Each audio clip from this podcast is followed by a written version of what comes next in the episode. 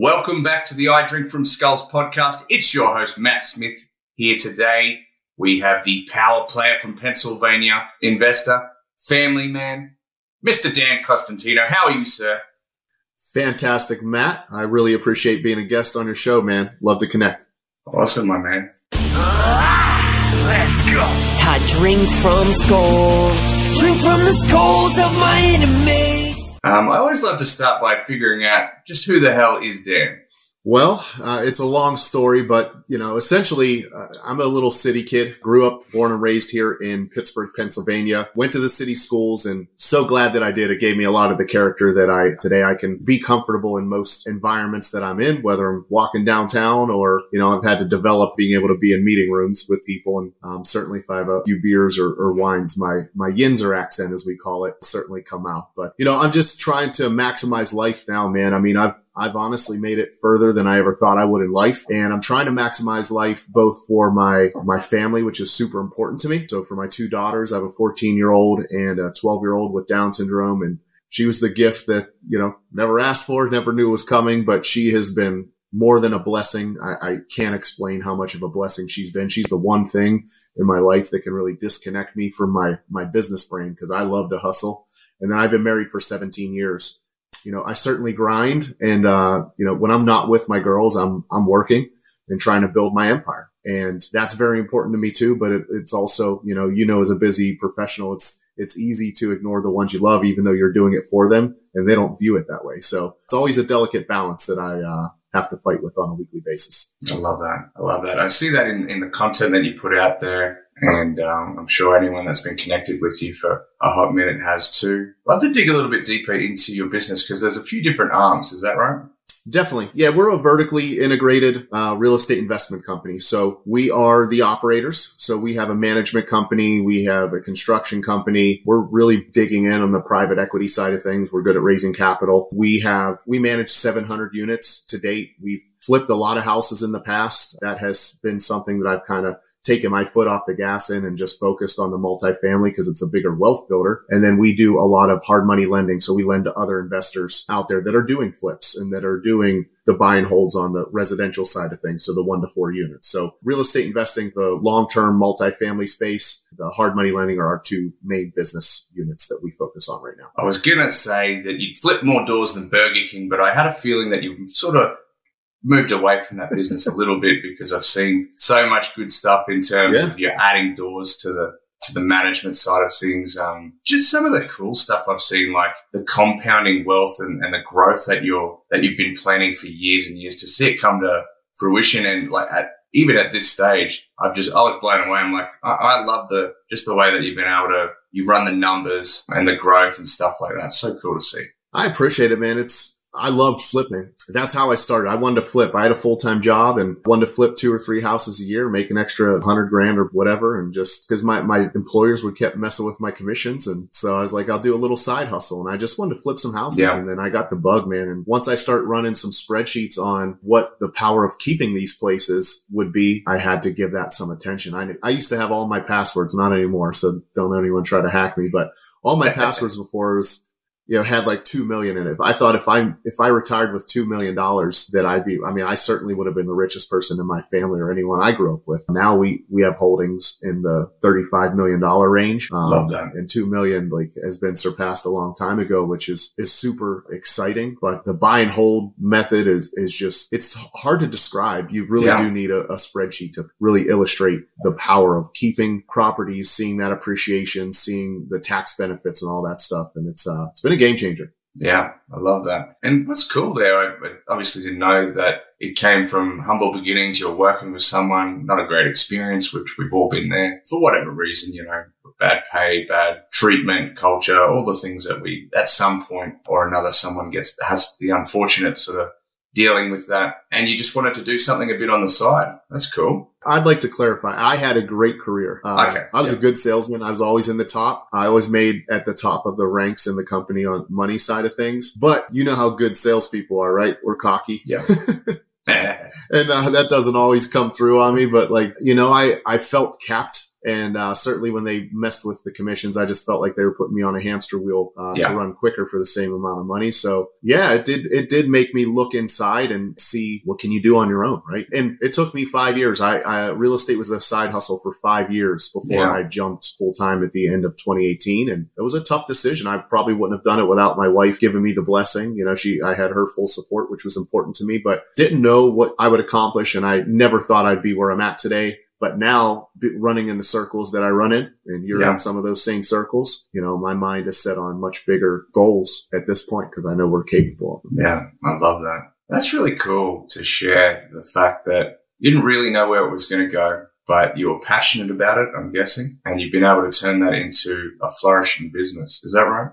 Absolutely. And I would say passion is certainly the number one thing. You know, I have a great friend. We met through the Down syndrome community. His son has Down syndrome. We were on the committee, Down Syndrome Association, together. We were on the golf committee together to raise money. He's in sales. I was in sales. He ran a sales team. Now he invests a lot with me. He's a very valued partner and a phenomenal friend. You know, I asked him one time, he's not happy with his day to day sometimes. And I said, well, what would make you happy? Yeah. And he cannot answer that. He's more focused on, well, for me to take care of my family, I'm the breadwinner. I have to make X amount, right? So that's a different thought. Like for me, I cared a lot about the money side of things, but my wife does have a good job. She's been in the same place for 15 years. So it was a little easier for me to make that separation. But real estate being my passion gives me the strength to endure the hard times, because this would make most sane people quit a long time ago. Cause we go through some weird things on almost a daily basis. We've had crazy stuff happen today. I'll bet. Just for the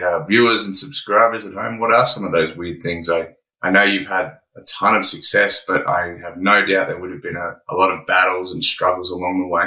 Oh man. Today we had a water main break on a 100-unit complex. So we have 5 buildings, and the water authority gave us a call first thing in the morning, said there's basically a river in your street. They shut our water off to 3 buildings, and we're getting that dug up right now. So we'll see how expensive that is. Over Christmas, like we had a big freeze, like pretty much across the nation. And, you know, it was minus -9 degrees, but coupled with like 40-50 mile an hour winds, which is not normal for this area. So none of the buildings are really built for that. So we had a couple buildings get hit with some freezing pipes, which broke and created, you know, some 6-digit damages. Thankfully we're insured, but we lost a couple units that tenants were in. One ended up leaving. I mean, I could go down the line.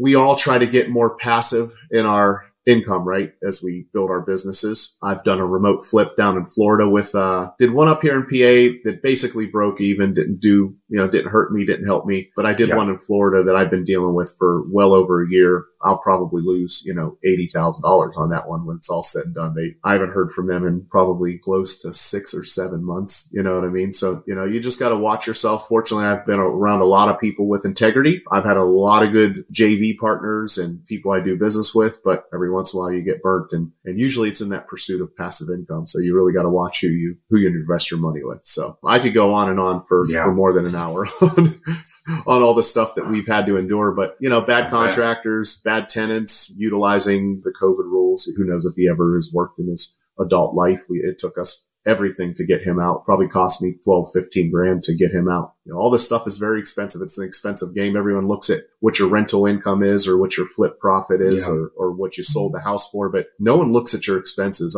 This is an expensive game we play for sure, but there's good benefits, obviously, or it wouldn't be worth it. Yeah, for sure. Just on you had to deal with some of the horrors of the game, and it is part of it, sadly. But what are the things people should look out for if they're looking to do some investing or bring on a contract or those sorts of things? Man, I have a very good friend, and I lend to them quite a bit.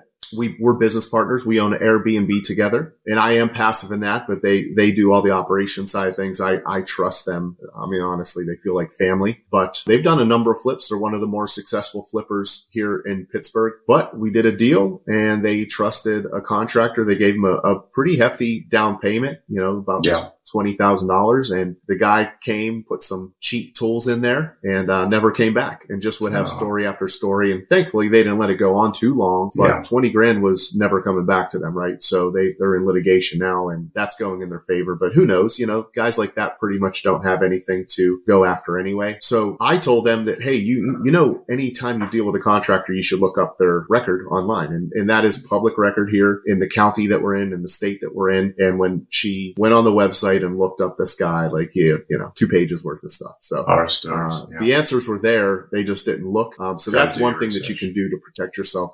Whoever you're doing business with, whether it's an investment or a contractor, you should do some background stuff.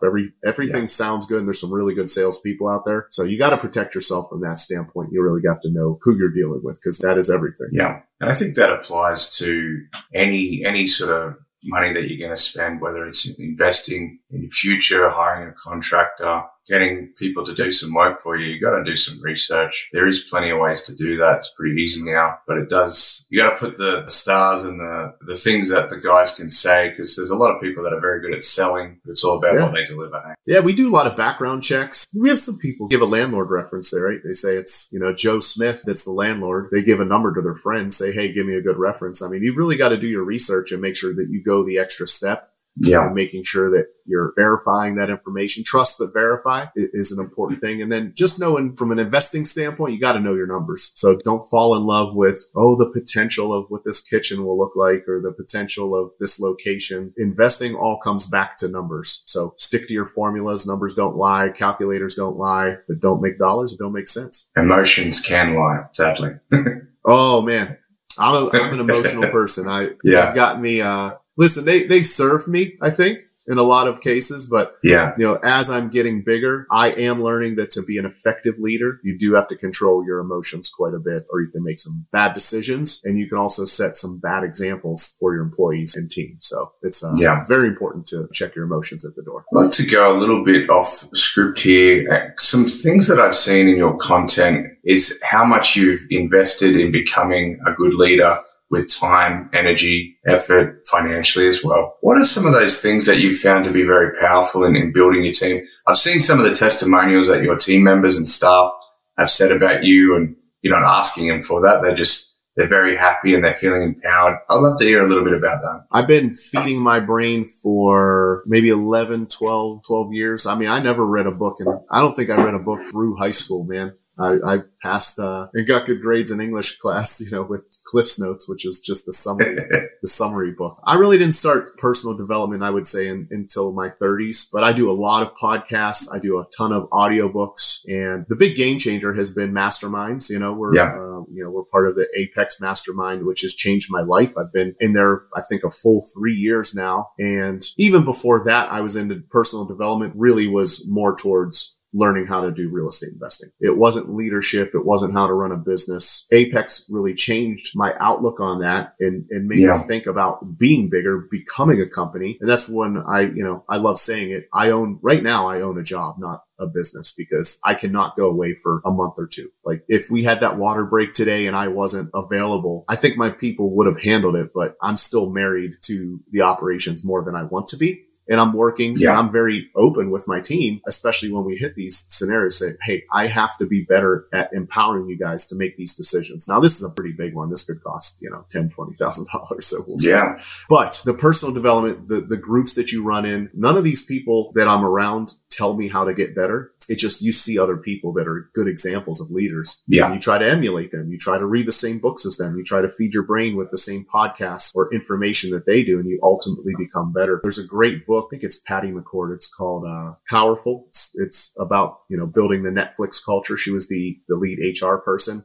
Another great book, and I forget the person that wrote it, but Who Not How. Yeah. Really teaches me, because I'm used to doing everything. I had my hand in everything, the marketing, the accounting, the capital raising, fundraising, the purchasing, like literally everything. And I'm finally starting to get leaders that I can just hand off stuff to. Like I don't do any of the wires anymore. I mean, I have my CFO sending wires. I don't even look at I look at the bank account, but I used to look every day. Now it might be a week. Like I'm getting there. I'm getting better at trusting people. And it's just with feeding your brain the right information and trusting people and giving them the empowerment to do what you need them to do so that you can focus on what your superpowers are. Like I have to be focused on looking for the next asset to purchase or looking for new investors to help fund our new projects. So those are the two things that are going to be tough for me to hire out for. And that's stuff that I like to do and I'm good at it. So I've got to offload some of those other things. We just brought on a director of operations. She's been phenomenal. She's taken over leasing and property management, and she's going to probably expand her role quite a bit here on the near term, but she's really helping us recruit some good talents, which I'm not good at recruiting employees, to be honest. They've always,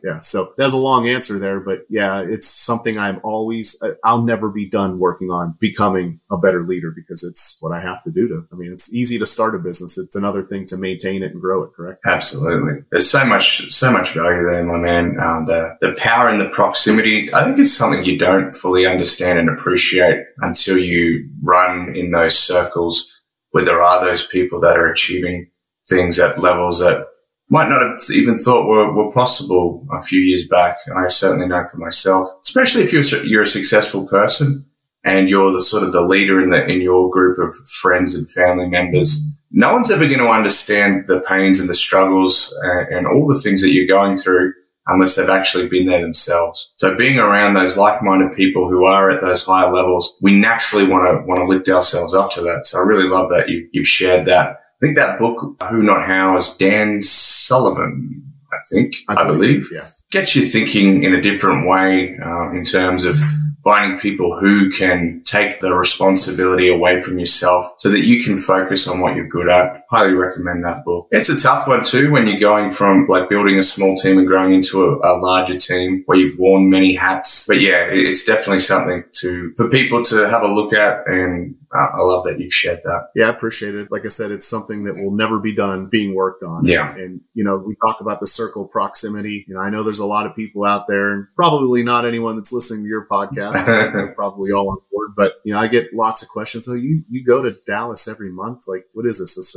You go pay to get cheered on, and there's this. Is it a cult? Yeah, I've seen that. Is it a cult? My wife thought it was a cult. Yeah. Now she's part of Apex Entourage, which is great. That's awesome. Yeah. But I understand that. I understand that line of thinking. I would have been like that. I didn't join a fraternity, and this is somewhat like that. And you could say, you're paying for friends.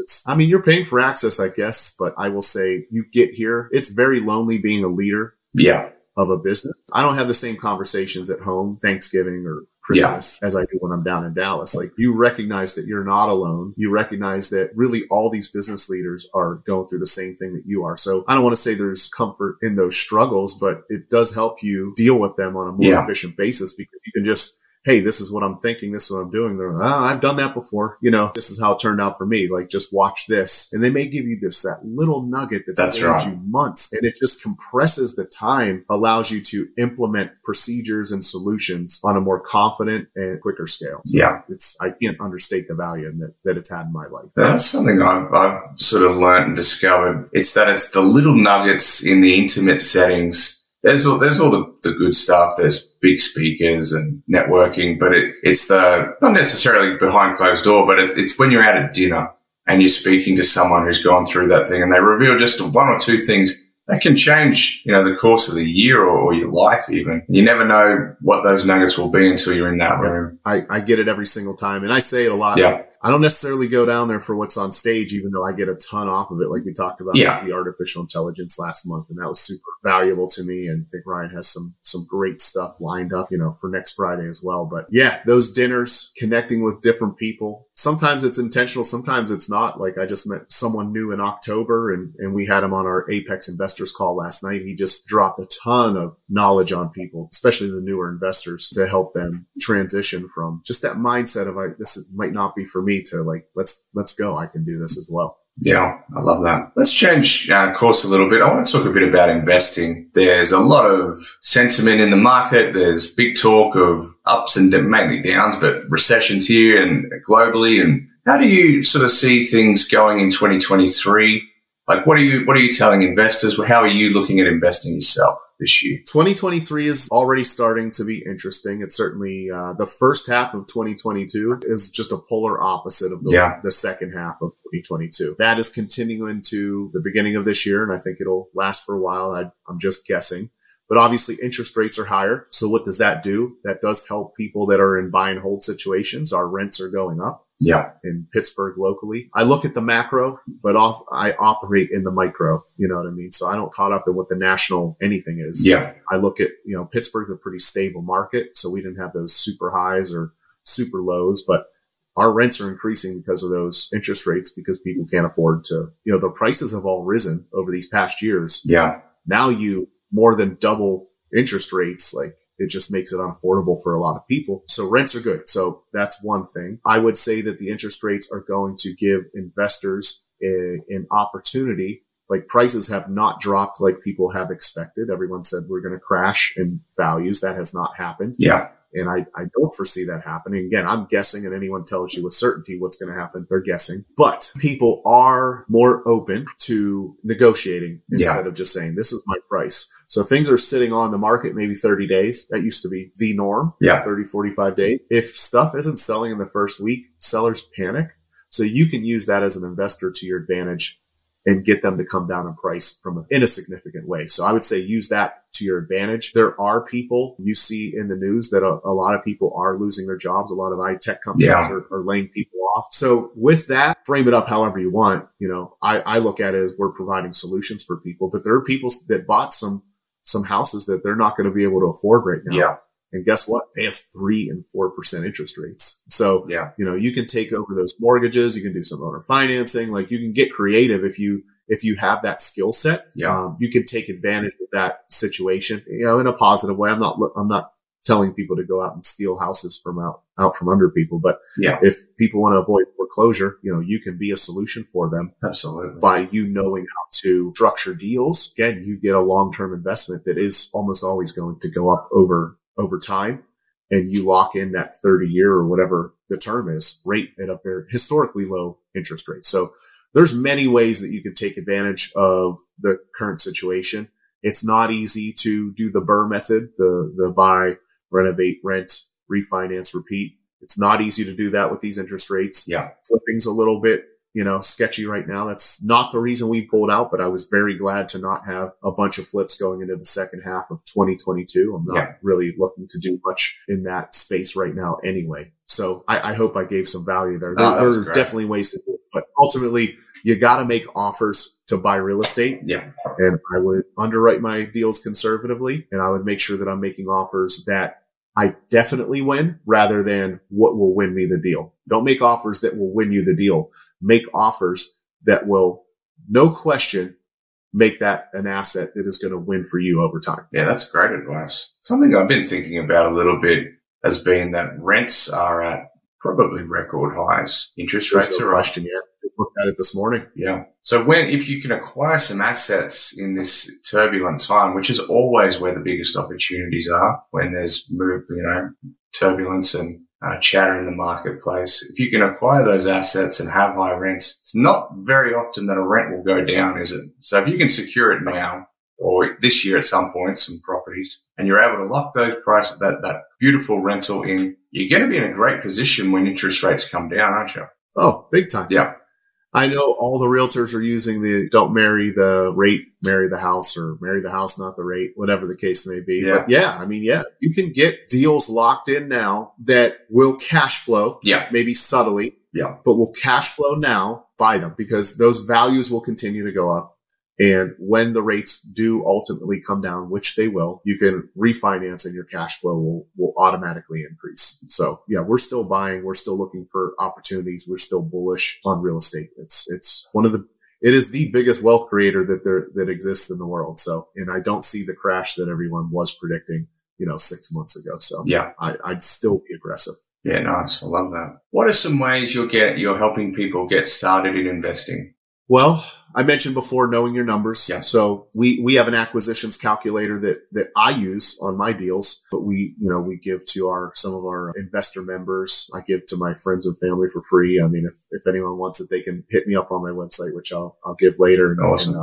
I'll email it to them. But you got to know your numbers, but ultimately you have to know what to do and what area you're going in. I like to say focus is a superpower. There are almost too many ways to make money in real estate, which can give you shiny penny syndrome, shiny object syndrome. Yeah. And then you never get good at any one strategy.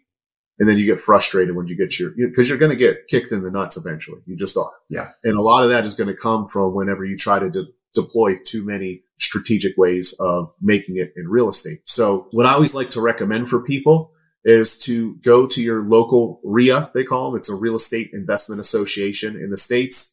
Like, they're in every market. Yeah, nice. And they're either free or they're super cheap. Like, both of ours in Pittsburgh are less than $200 for the whole year, each one. So I think it's $150 for the whole year for one RIA. And they have monthly meetings. You go meet contractors, you go meet realtors that focus on investors, you go meet lenders.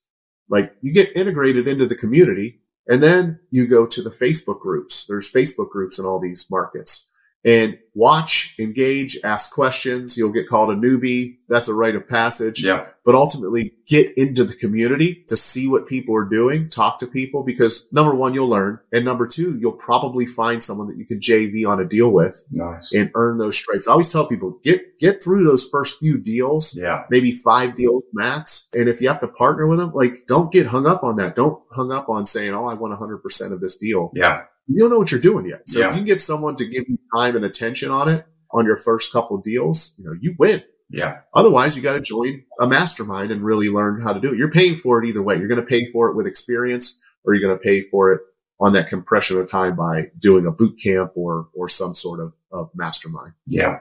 Yeah. I love that. Circling back to something you mentioned, shiny object syndrome. I'm a sufferer of looking and chasing the bright lights. It's just part of my personality. My wife puts the balance on the other side of that, which has helped us in business and life in so many ways. But something that may have been shiny object syndrome, but now is turned into, a full-blown strategy is buying and acquiring assets and utilizing them and putting them up on Airbnb. Is that something you've done much of? I kind of know the answer, but I'd love people to hear about that and what your thoughts are on it. Yeah. So you've got to be able to recognize the difference between distraction and opportunity, right?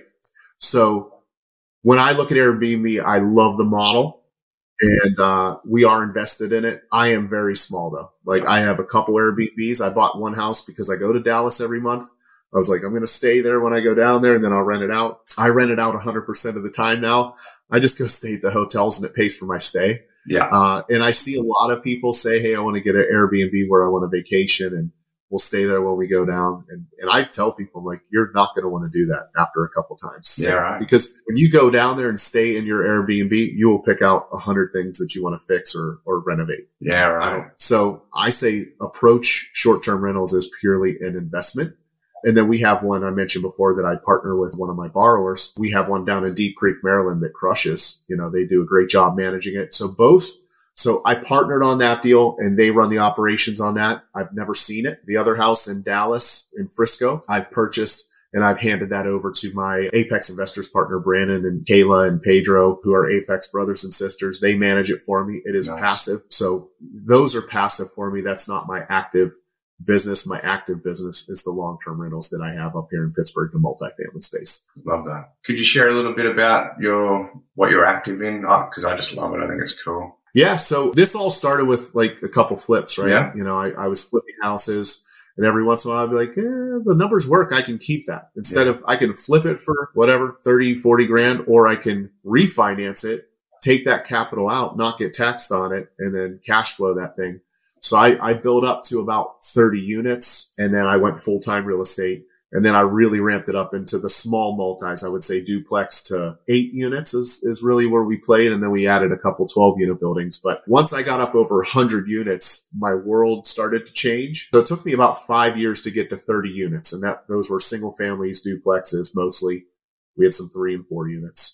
And then the 30 to 100 was done with some bigger assets, some 4 units, 7 units, 8 units. Yeah. And I really started to learn how to manage those because, again, we had our management company. I partnered with someone else. We had about 90 units combined.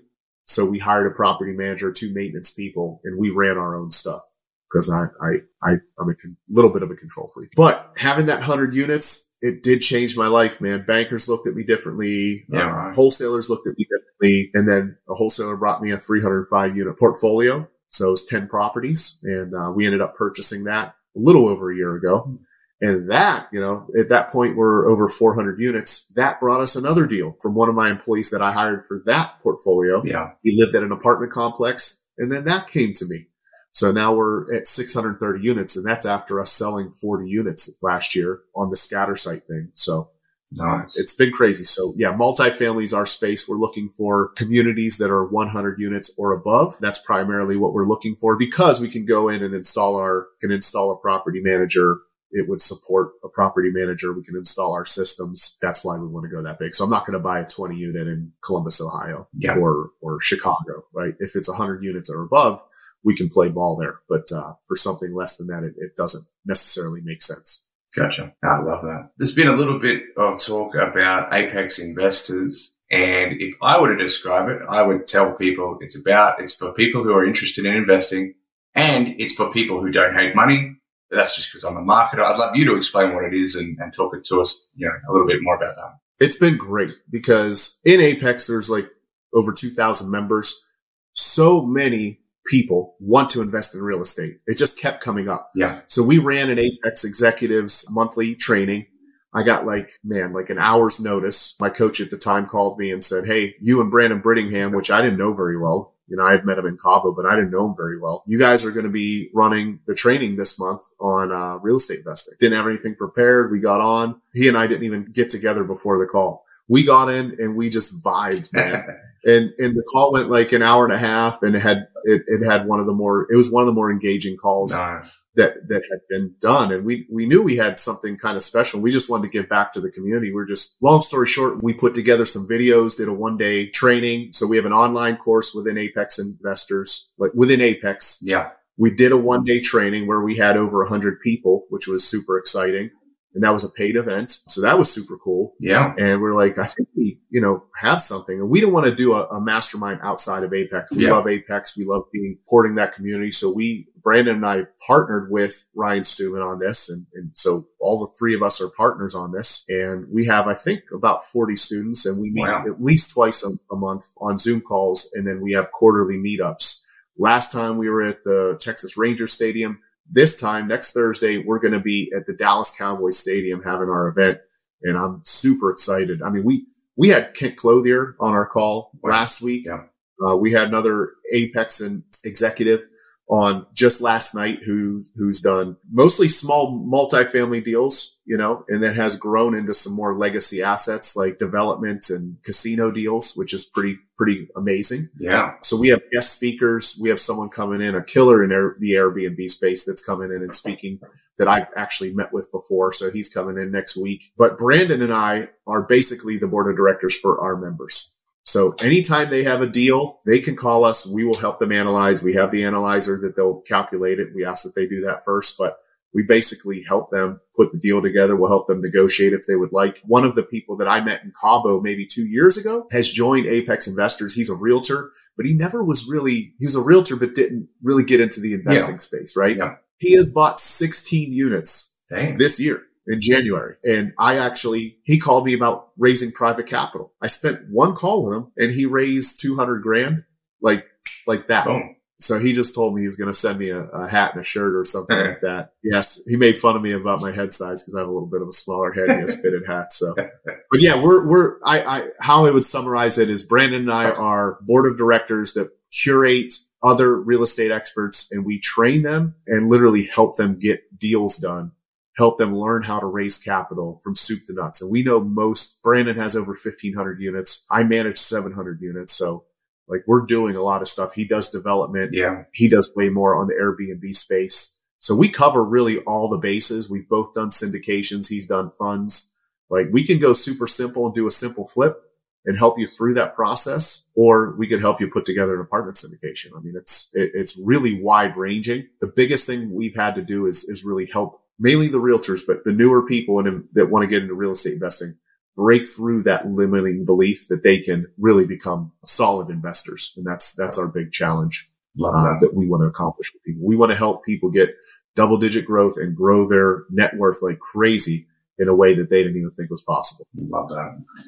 The leverage in there would be something else. So what's a question I should have asked you but haven't today? Well, this is relatively new, but you should ask me if I've ever written a book. Oh. So we have a book that's coming out. It's going to be about raising capital, how to invest in real estate using other people's money, using leverage. So that should be released here in February, which I'm pretty excited about. So this will put me on the author map like some of our Apex brothers and sisters. So I'm pretty excited about that. Yeah, that's super exciting. Time. Can't wait for that one to come out. We'll be sure to grab a copy. Mate, where can people find you? Where can people connect with you? I am on Instagram. The easiest way is my website, though. Yeah. I'll read it off to you. It's www.412ah.com. And that will get you to all my socials. But you can find other podcasts that I've been on. Whenever the book's released, you'll be able to find that there. There's a contact form. But yeah, you can hit me up. I'm typically on Instagram and Facebook as well. Love that. Any final words before we wrap things up? Man, I just implore everyone to live today like it's their last, man. Tomorrow's not promised. The guy that is in the casino deal, I'm pushing him. He said he wants to buy one of the new Corvettes. And I said, hey, you could die tomorrow, man. I said, go buy that damn car. You can afford it. Yeah. You know, my mom passed in 2019. She was only 17 years older than me. Finding out she's sick to the time she died was 6 months. She died the day before my birthday. And I was very close to her. And I swore to myself, coming from where you come from, and a lot of people in general just always say, I will be happy when I achieve this, or I will do this when I do this, when I accomplish this. And, you know, two things here, right? No matter what goal I've ever exceeded, it didn't change who I was. So if you're not happy today, you're not going to be happy when you hit that goal. You've got to be happy with yourself today, period. And you've got to live life. And I'm not saying go blow all your money, but you do need to live life like, you know, tomorrow's not promised. So don't put the important things, especially reconciling differences or being a better husband or wife or father or mother. You know, don't put that off. Like, you need to attack every day like it could be your last. So those are my final words. I love that. Great way to finish up. Dan, you've been absolutely fantastic. Thank you for joining the I Drink From Skulls podcast. For those who are still with us, join us in the Straight Talk for Business Owners and at Sales Closers Facebook group. That's a wrap. Thank you very much. Thank you, Matt. You're a killer, man. Let's go. I drink from skulls. Drink from the skulls of my enemies.